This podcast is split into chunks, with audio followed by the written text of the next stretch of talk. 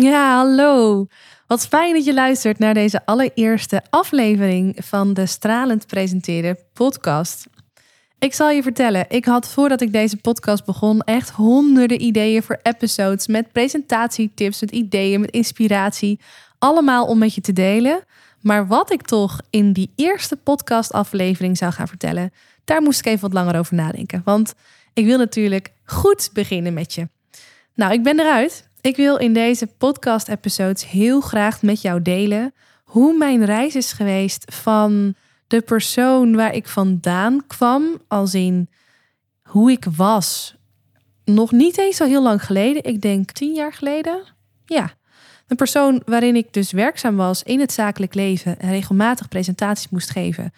Zakelijke presentaties moest geven, waarbij ik echt eerlijk, echt best wel een hekel aan had. Echt ja, haten vind ik een groot woord. Ik heb hem wel genoemd in de titel, maar haat is een groot woord. Maar ik had echt een schurft hekel aan het geven van zakelijke presentaties. Maar hoe het dan toch is gekomen dat ik van dat moment ben gekomen tot waar ik nu sta. Nederlands kampioen speechen met een eigen supergoed lopend bedrijf waarin ik andere zakelijke professionals en publieke professionals help om hun inhoudelijke kennis en persoonlijkheid beter en waardiger tot z'n recht te laten komen in de presentaties die ze geven. Nou, die reis, daar ga ik je in meenemen in deze episode.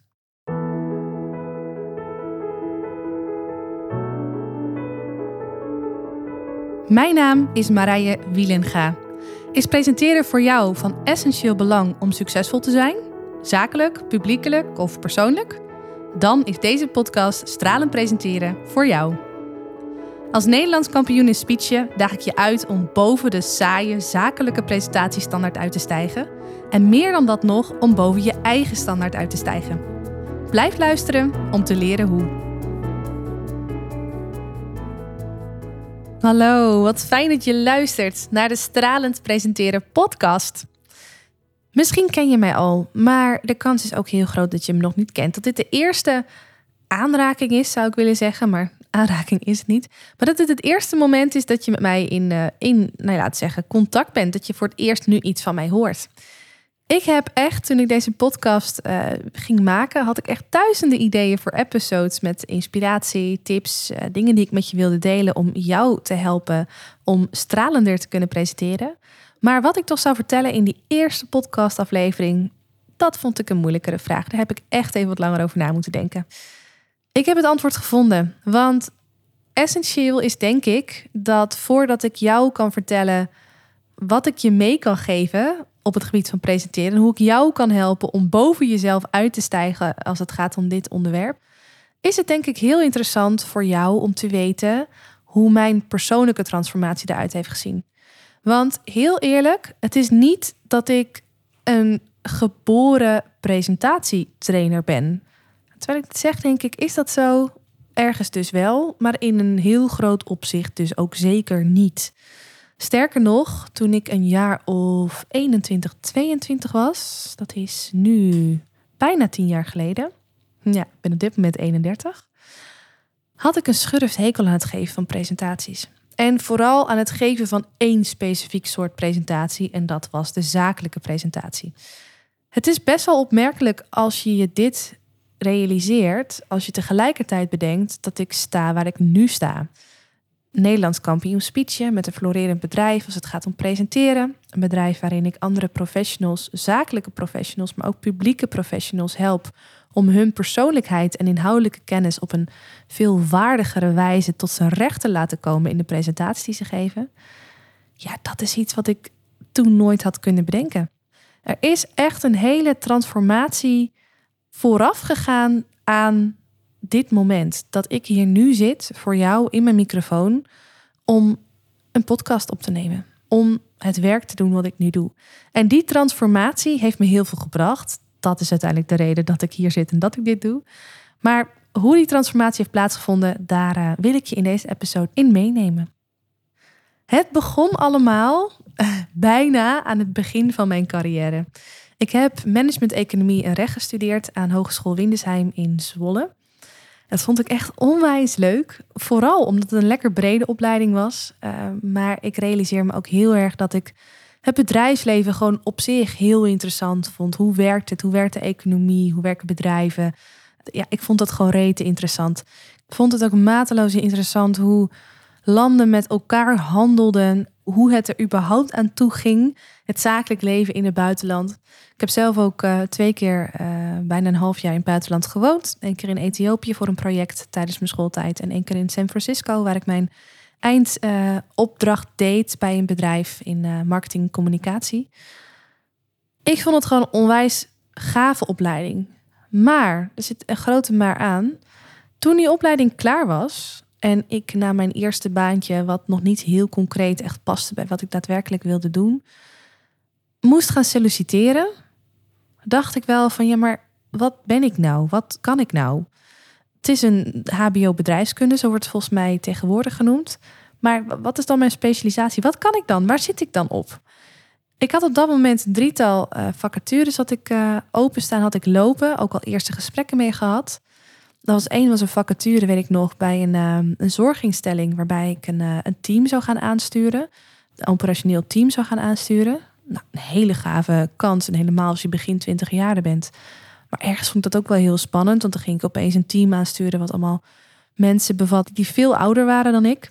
Andere uh, vacature die open stond was bij een bedrijf wat in de portofoonindustrie werkte, dus met portofoons werkte.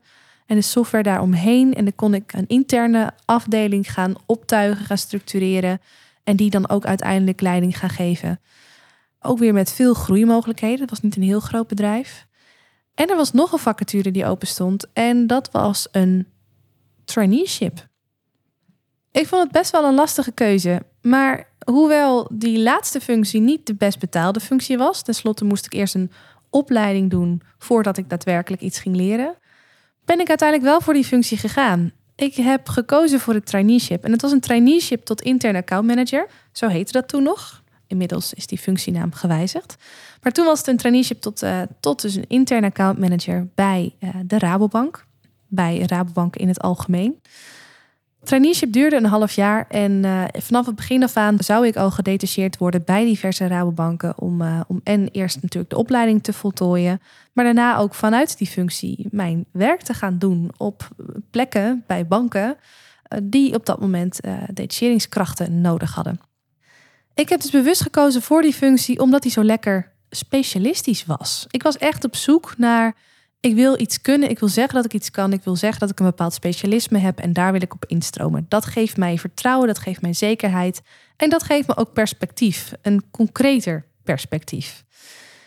Dit ben ik gaan doen en als ik er nu over nadenk, was dat best wel naïef, want uh, heel eerlijk ben ik niet de sterkste als het gaat uh, om cijfers. Eigenlijk wist ik dat al op de opleiding, als we iets met balansen of met winst- en verliesrekeningen moesten doen, dan nou, was ik zeker niet de eerste die zei: joh, laat mij dat maar doen. Want ik, ik was daar gewoon niet zo handig mee. Uh, je hebt mensen die gewoon heel handig zijn in cijfers en dingen makkelijk uit hun hoofd kunnen rekenen en verbanden zien. Ja, ik moet daar gewoon echt voor gaan zitten en mij kost dat veel meer tijd. Uh, maar toch dacht ik, weet je, er is vast, je, je kunt dat leren. En als je dat kunt en je hebt het onder de knie en je werkt bij de bank, nou, ik dacht echt, Marije, dan ligt de wereld aan je voeten dit is wat jij moet doen. Nou, zo gezegd, zo gedaan. Ik begon de traineeship. Ik werd gedetacheerd bij een Rabobank. Uh, in eerste instantie op bepaalde projecten, want ik, kon natuurlijk nog niet waartoe ik werd opgeleid op dat moment. En dat betekende dat ik heel veel projecten deed. En die projecten hielden in dat ik ook regelmatig uh, voor het team waarbinnen ik dat project deed, een soort update moest geven over hoe het ging. En natuurlijk deed ik die projecten niet alleen. Nee, eigenlijk nooit. Maar ik moest dus wel regelmatig met mijn team of namens mijn team of vanuit het team een presentatie geven aan zo'n afdeling. Nou, en op dat moment, echt waar, ik vond het verschrikkelijk. Ik dacht wel van ja, weet je, ik heb op de opleiding vaak presentaties gegeven, maar dit is echt, nou doet het ertoe. Ik wist opeens gewoon niet meer hoe ik dat aan moest pakken. Maar wat ging ik dan ook maar doen? En ik denk dat dit heel herkenbaar is voor velen. Ik ging doen hoe ik zag dat anderen het deden. Hoe mijn leidinggevende het deed, hoe collega's het deden, hoe de directeur het deed tijdens formele presentaties, zakelijke presentaties. En wat er vervolgens uitkwam, was dan een presentatie. Iets in de trant van: uh, Hallo, uh, welkom. Nou, fijn dat jullie er zijn. Mijn naam is. En ik ga jullie een update geven over. En vervolgens had ik een rete interessante PowerPoint-presentatie gemaakt met allerlei feiten, informatie, cijfers, staartdiagrammen, grafieken. Want er moest natuurlijk wel zoveel mogelijk informatie verteld worden. Uh, om uiteindelijk te besluiten met, nou, bedankt voor het luisteren. Uh, de sheets worden nog beschikbaar gesteld voor jullie. Zijn er nog vragen? Dat was hoe mijn presentatie er toen uitzag. Ik had toen niet het gevoel dat ik echt vrijheid had om het anders te doen. Ook niet de behoefte, want ik wist ook niet hoe. Dit was hoe ik zag dat anderen deden, dus dit was hoe ik het dan ook maar deed. Maar ik had wel het idee dat ik moest voldoen aan het beeld dat ik dacht dat anderen van mij hadden. Volg je me nog? Ik dacht dus van als je deze functie hebt of als je in dit leven nu zo werkzaam bent, dan wordt van je verwacht dat je op deze manier een presentatie geeft, want dit is hoe iedereen het doet. En vervolgens ging ik het zo doen en merkte ik en een hele hoop onhandigheid, omdat het voor mij gewoon nog geen gesneden koek was. Ik kwam echt net kijken als groentje. Maar daarbij had ook gewoon niet het gevoel dat ik lekker mezelf kon zijn. En dat vond ik achteraf echt heel vervelend. En ik denk ook dat ik daarom niet lekker uit de verf kwam. Nou, dat is dus mijn eerste ervaring met presenteren. Sindsdien is het gelukkig heel veel beter gegaan. Want in de loop der jaren, inmiddels had ik mijn uh, traineeship had ik afgerond.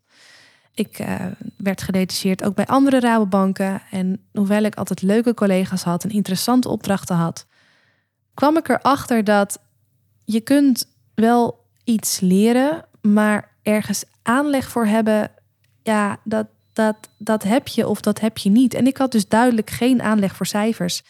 Je moet het zo zien, daar waar anderen een balans voor zich hadden en, en hele verhalen over konden vertellen van wat er speelde in een bedrijf en waar ze rekening mee moesten houden en waar ze vragen over moesten stellen aan de ondernemer. Ja, dat, dat zag ik niet in een ogenblik. Ik moest er echt even voor gaan zitten. Ik moest echt even mijn rekenmachine erbij pakken, echt goed gaan kijken. En dat kostte mij zoveel energie dat ik op een gegeven moment voelde, joh, dit ga ik niet heel lang volhouden. En ik, ik voelde ook een enorme bewijsdrang. Ik voelde me ook falen op het moment dat het mij niet lukte, terwijl andere collega's dan wel heel makkelijk uh, meters konden maken en allerlei posten tegelijkertijd konden behandelen en gelijk wisten hoe het ook alweer zat als iemand belde. Ja, ik had dat niet zo. En daar, daar had ik last van. Toen ben ik ook met mijn uh, leidinggevende, met onze directeur in gesprek gegaan. Destijds, niet van de bank, maar van het detacheringsbureau. En dat was eigenlijk heel grappig, want ik had hem gemaild van... joh, uh, Erik, we moeten eens eventjes praten, want ik, uh, nou, ik, ik wil even met je praten. En toen zei hij, oh wat fijn, ik wilde je eigenlijk net mailen. Uh, lijkt me een goed idee, want ik wil ook graag met jou praten. En vind je het goed als die en die collega daar ook bij zit? Ik dacht, joh, prima, geen idee waarom. Het zal wel. Maar wat nou bleek, ik kwam bij hem in gesprek, die collega kwam erbij... Achteraf had ik hem dus willen vertellen van Erik, alsjeblieft wil je me helpen, want ik loop stuk. Ik word hier niet gelukkig van. Kan ik iets anders gaan doen? En hij had dat gesprek bedoeld om mij te vragen om wat anders te gaan doen, niet wetende dat dit mijn insteek van het gesprek was. Nou, grappig verhaal was dat. Maar uh, wat gebeurde is dat ik vervolgens binnen het detacheringsbureau zelf opleidingen ben gaan ontwikkelen en opleidingen ben gaan geven voor onze eigen medewerkers en voor medewerkers van de Rabobank. En dat vond ik super interessant, want enerzijds kon ik dus nu uh, um, zelf voor de klas staan, wat ik echt wel heel erg leuk vond. Voor de klas gaan op het gebied van soft skills, want echt inhoudelijk voelde ik me nog niet prettig om uh, daarin te gaan doseren als het gaat om uh, bankvakken, om het zo maar te zeggen. Maar soft skills was ik wel goed in, dus daar heb ik wel trainingen in, in gegeven en in ontwikkeld. Maar een andere belangrijke taak van mij was dat ik professionals binnen de bank, die op een gegeven moment waren doorgegroeid en doorgegroeid, en een beetje tot hun top waren, zeg maar, hielp. Want uh, wat je zag, en misschien herken jij dat ook wel, als je dan op een gegeven moment heel goed bent in wat je doet en er is niet een volgend niveau, dan is een vrij logische vervolgstap dat je dan trainingen gaat geven als het gaat om jouw vakgebied. Ergens snap ik dat dat logisch is, maar tegelijkertijd is het best wel gek, want een training geven, daarbij komen hele andere vaardigheden kijken, komt ook hele andere kennis kijken, dan bij het uitoefenen van je vak zelf. En wij hadden dus heel vaak inhoudelijke trainers die vooral heel goed waren in hun vak, maar die nog misschien wat moeite hadden om die inhoudelijke kennis ook op zo'n wijze over te dragen dat het ook echt bleef hangen bij mensen. Nou, daar mocht ik ze in begeleiden. En dat vond ik echt onwijs gaaf om te doen. Als je het hebt over aangeboren talent, ik had hier nooit een opleiding voor gedaan, maar ik was hier wel echt heel erg goed in. Ik ging hier ook veel over lezen en ik had andere collega's die hier heel goed in waren en daar stak ik ook weer onwijs veel van op. Dus ik bloeide enorm op. En wat gebeurde er? Ik dacht, ja, ik doe dit nu bij dit bedrijf, maar ik zou het ook wel heel gaaf vinden om op den duur een eigen bedrijf te starten. Ik wist nog niet zo goed waarin. Ik wist nog niet zo goed wat ik dan precies zou doen. Maar ik voelde me aangemoedigd. En opnieuw ben ik toen met mijn uh, werkgever in gesprek gegaan. En die, uh, ja, die, die moedigde mijn ambitie eigenlijk alleen maar aan. Toen ben ik met een vaststellingsbijeenkomst ben ik, uh, gestopt met mijn werk. Dat was wel een spannend besluit. Ik, ben gewoon, ik heb gewoon mijn schepen achter me verbrand. Zonder dat ik nog zicht had op, op concreet iets nieuws. Ik ben gestopt met mijn baan en heb mezelf toen beloofd van weet je wat, ik weet nu nog niet precies hoe en ik weet nog niet precies wat, maar ik ga mezelf beloven dat ik vanaf nu alleen nog maar investeer in dat wat ik echt heel leuk vind om te doen. Met het vertrouwen dat daar uiteindelijk een businessmodel uitkomt en dat ik daar gewoon lekker uh, mee ga knallen en geld mee ga verdienen en, en van kan leven. Heel spannend, maar uh, ja, ik heb nog geen moment spijt gehad van die, uh, van die keuze. Ik ben toen een aantal dingen gaan doen. Ik heb een, um, een cursus in dagvoorzitterschap gedaan. Ik dacht heel eerlijk dat, dat dat was wat ik uiteindelijk zou gaan doen. Ik vond dat ook heel erg leuk. dus cursus daarin gedaan. En ik ben op advies van een oud collega lid geworden van Toastmasters. Toastmasters is een internationale speechclub en ik denk dat ik hier een keer een aparte aflevering aan ga wijden, want hier valt heel veel over te vertellen. En ik denk dat ik je daar ook heel erg bij kan helpen als ik daar wat meer over deel. Uh, maar voor nu is het genoeg om te weten dat dit een internationale speechclub is. Dat deze speechclub in Nederland uh, meerdere vestigingen heeft. Volgens mij 40, 44. Ik weet niet wat het actuele aantal is. Waaronder ook een Nederlandstalige vestiging in Epe. Daar ben ik lid van geworden en dat hield in dat wij, dat ik met die club twee keer per maand samenkwam om te werken aan communicatie en leiderschapskills. Wat concreet inhoudt dat je vaak speecht. En daar is mijn passie voor het speechen ontstaan. Ik ging dat doen. Ik vond dat leuk. Ik had er echt plezier in. Ik had die avonden vond ik ook leuk. De, uh, de leden zijn super divers. Uh, gaven me ook eerlijke feedback niveau was best wel verschillend, maar ook dat was wel oké en leuk en leerzaam. En ik bloeide gewoon nog meer op dan daarvoor. Ik dacht, wauw, gaaf dit. Tot het moment, begin 2017, ik was toen net ingeschreven bij de Kamer van Koophandel en actief als, uh, als dagvoorzitter. Ik dacht, ik ga eens meedoen aan een, uh, aan een wedstrijd. Want Toastmasters organiseerde uh, één of twee keer per jaar wedstrijden. En nu was dat weer zover. Dus ik, ik had me ingeschreven voor de lol. Ik dacht, ik ga eens kijken hoe ik, hoe ik het er vanaf breng. Dat ging goed, want de eerste wedstrijd vindt altijd plaats op clubniveau. Dus binnen je eigen clubje. En ik heb, durf ik nog steeds te zeggen, echt een mega goede club. Als je hem vergelijkt met andere clubs in Nederland. We zijn wel echt een van de betere, durf ik te zeggen, van Nederland.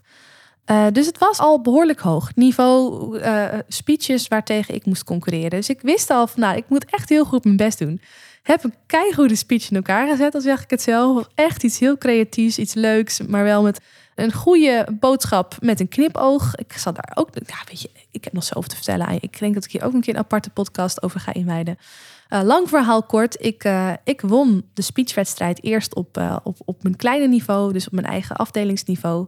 Sorry, clubniveau. En uiteindelijk, zoveel stappen later, ook op landelijk niveau. Wat mij in april 2017 Nederlands kampioen in speech maakte. ik denk, wat?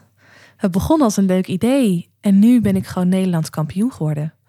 Dat was echt kicken. Ik vond het zo gaaf. Maar ook zo'n bewijs naar mezelf van zie je wel, je kunt dit wel. Je kunt dit ook heel leuk vinden, maar je bent er dus ook gewoon heel goed in. Dat durfde ik vanaf toen te zeggen.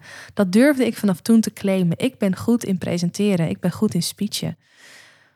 In die tijd realiseerde ik me ook hoe bizar het eigenlijk was dat ik nog niet zo heel lang daarvoor, ik denk nog geen vijf jaar daarvoor, zo'n hekel had aan presenteren, aan zakelijk presenteren. En dus nu deze titel had gewonnen. Ik denk, daar kan niet zo'n groot verschil in zitten tussen speechen en zakelijk presenteren. Nou, in die tijd als mensen mij vroegen, joh uh, je hebt die wedstrijd gewonnen. Waar vind jij nou van dat een, een goede speech of presentatie aan moet voldoen? Ik had daar wel ideeën bij. En gesterkt door die titel ben ik die ideeën nu uit gaan werken. Op het geven van zakelijke presentaties. Dus speechvaardigheden gaan toepassen op het geven van zakelijke presentaties. Dat in de praktijk gaan brengen, in de posts op LinkedIn, de video's die ik plaatste op LinkedIn, in de gesprekken die ik voerde. Echt grote podia had ik toen niet, maar ik had wel degelijk mijn eigen soort zakelijke presentaties. En wat bleek? Ik had veel meer plezier in wat ik deed. Ik vond het zakelijk presenteren veel leuker. Het ging me veel gemakkelijker af. Maar ik bereikte ook zoveel meer met wat ik te vertellen had. En ook dat gaf weer zo'n enorme kick. Het ontroerde me gewoon dat ik dat jeetje, weet je, goed kunnen presenteren. Het is handig. Maar als je het ook nog leuk vindt en je kunt er ook zoveel mee bereiken. Joh, je hebt eigenlijk nog geen idee wat voor deuren er dan wel niet voor je open gaan. Ik vond dat zo gaaf om te ervaren. En toen dacht ik echt, joh, dit is goud. Dit voelde voor mij zo bevrijdend. Dit gun ik anderen ook. Ik had in de loop der jaren al wel ervaren dat de problemen waar ik tegenaan liep toen ik net kwam kijken met de zakelijke presentaties die ik gaf, dat dat helemaal geen unieke problemen zijn. Sterker nog, nog steeds hoor ik van mijn klanten, bedrijven waar ik kom, maar ook deelnemers aan mijn traject, dat 90, 95 procent van de presentaties begint nog steeds met hallo, welkom. Heeft nog steeds veel te veel PowerPoint sheets. Eindigt nog steeds met zijn er nog vragen. Bevat nog steeds veel te veel informatie waarbij mensen gewoon eerder in slaap vallen dan dat ze zich geïnspireerd of getriggerd voelen. Laat staan dat ze zich aangezet voelen om iets te doen of laten of nooit meer vergeten, zoals Remco Klaassen dat altijd zegt. Ik voelde gewoon heel duidelijk dat het mijn ja, zielsmissie klinkt misschien een beetje zweverig, maar eerlijk gezegd voelt het wel zo dat het mijn zielsmissie is om nu ik zelf die uh, sleutel had gevonden, die blauwdruk had gevonden, die code had gekraakt, om ook andere zakelijke professionals, publieke professionals te helpen diezelfde vrijheid te ervaren door te spreken met meer impact, plezier en gemak. Hun persoonlijkheid en hun inhoudelijke kennis goed te kunnen combineren en daarmee dus echt mensen te kunnen roeren in plaats van alleen maar informatie over ze uit te storten, alsof dat heel normaal is. En alsof, ze dat, alsof het normaal is dat ze het dan allemaal maar op zich nemen. En dat is wat mij heeft gebracht tot waar ik nu sta en waar ik nu zit. En nog steeds in mijn werk, want natuurlijk, ik ben in 2016, december 2016, ingeschreven bij de Kamer van Koophandel. Nou, as we speak, deze podcast wordt opgenomen eind 2021. Nou, tegen de tijd dat die live komt is het begin 2022. Daar zitten heel wat jaar tussen. Ik heb ook mijn ontwikkeling sindsdien weer gehad. Maar voor mij begon het met deze gigantische transformatie van presentatie hater naar Nederlands kampioen in speechen. En nog steeds, ook zoveel jaar na het winnen van deze wedstrijd, voel ik zo sterk dat dit mijn missie is. Dat, dat dit is wat ik mag doen. Andere mensen helpen om diezelfde vrijheid te ervaren. Want bedenk jezelf eens, wat zou het jou brengen als jij veel meer in de spotlicht zou gaan staan, maar op een manier waarop het helemaal oké is om helemaal jezelf te zijn? Wat nou als je niet meer in een bepaald keurslijf hoeft te zitten, aan een bepaald patroon hoeft te voldoen, je klein hoeft te houden, je anders voorhouden dan dat je bent. Wat als jij nou meer van jezelf mag laten zien als mens achter die titel die je toevallig invult met de baan waar je voor hebt gekozen? Of dat nou een directeur is, of een wethouder, of een secretaresse, of een docent. Maakt niet uit. Wat kun jij nog meer zijn dan alleen die titel? En hoe kun je dat op een stralende manier tot uiting brengen in de presentatie die je geeft? Nou, echt, als je gaat ervaren wat ik heb ervaren, dan echt de sky is the limit. En dan kun je met heel veel plezier jouw visie uitdragen. En daar tegelijkertijd ook ontzettend veel mensen mee van dienst zijn. Ontzettend veel mensen mee verrijken, mee helpen.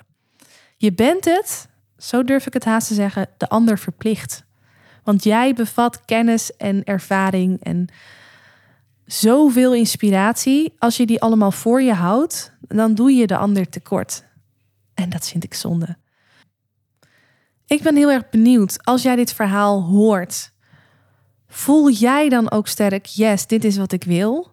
Voel jij ook heel sterk, ik wil boven mijn huidige presentatieniveau uitstijgen. En ik zie mezelf veel meer als een leider in mijn vakgebied, als een expert in mijn vakgebied. Even los van de titel die ik bij me draag, wil ik dat veel beter uit kunnen dragen. Ook in alle soorten presentaties die ik geef. Voel jij die ambitie en dat verlangen? En ben je geïnteresseerd in hoe ik je kan helpen om boven dat niveau uit te stijgen? Neem dan even contact met me op.